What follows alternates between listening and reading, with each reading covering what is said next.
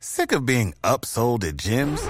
My guy, you're currently a base member. For $90 more, I can upgrade you to our Shred membership. For 130 more, you'll be a Swole member. And for just $300 more, you'll reach Sweat Platinum.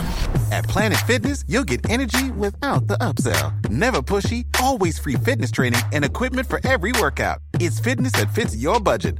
Join Planet Fitness for just $1 down and $10 a month. Cancel anytime. Deal ends Friday, May 10th. See Home Club for details. This podcast is sponsored by Talkspace. May is Mental Health Awareness Month, and Talkspace, the leading virtual therapy provider, is encouraging people to talk it out in therapy.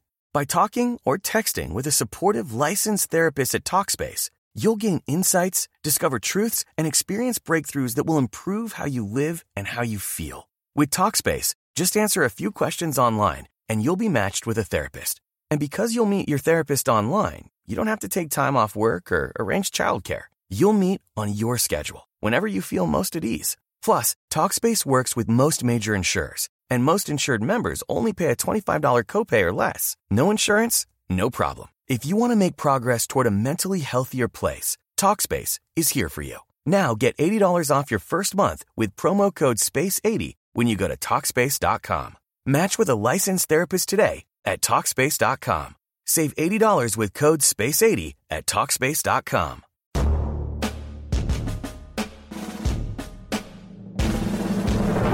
Welcome to the Rapp Report Daily Edition, where we provide a quick biblical interpretations and applications. This is a ministry of striving for eternity.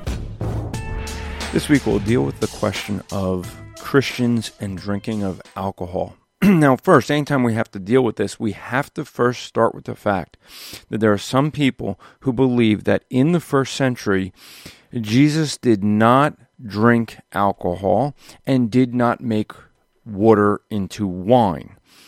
There are some people who try to argue that that no one that's a Christian should ever drink alcohol nor ever did drink alcohol. That wouldn't be true. In the first century, alcohol had a very specific benefit. It was to kill dysentery in the water. And the majority of people would drink wine. The wine was water with a little bit of alcohol. Now, it is not the same alcohol content we have today. However, as we see in such as Proverbs 20, verse 1, it says, Wine is a mocker, strong drink a brawler, and whoever is led astray is not wise. What you see there is two different distinctions wine and strong drink. Wine was what would be watered down wine to the wine we have today, but there was alcohol that people drank and they did it to get drunk. That would be your strong drink, as opposed to the water they would have, which would have some alcohol content in it.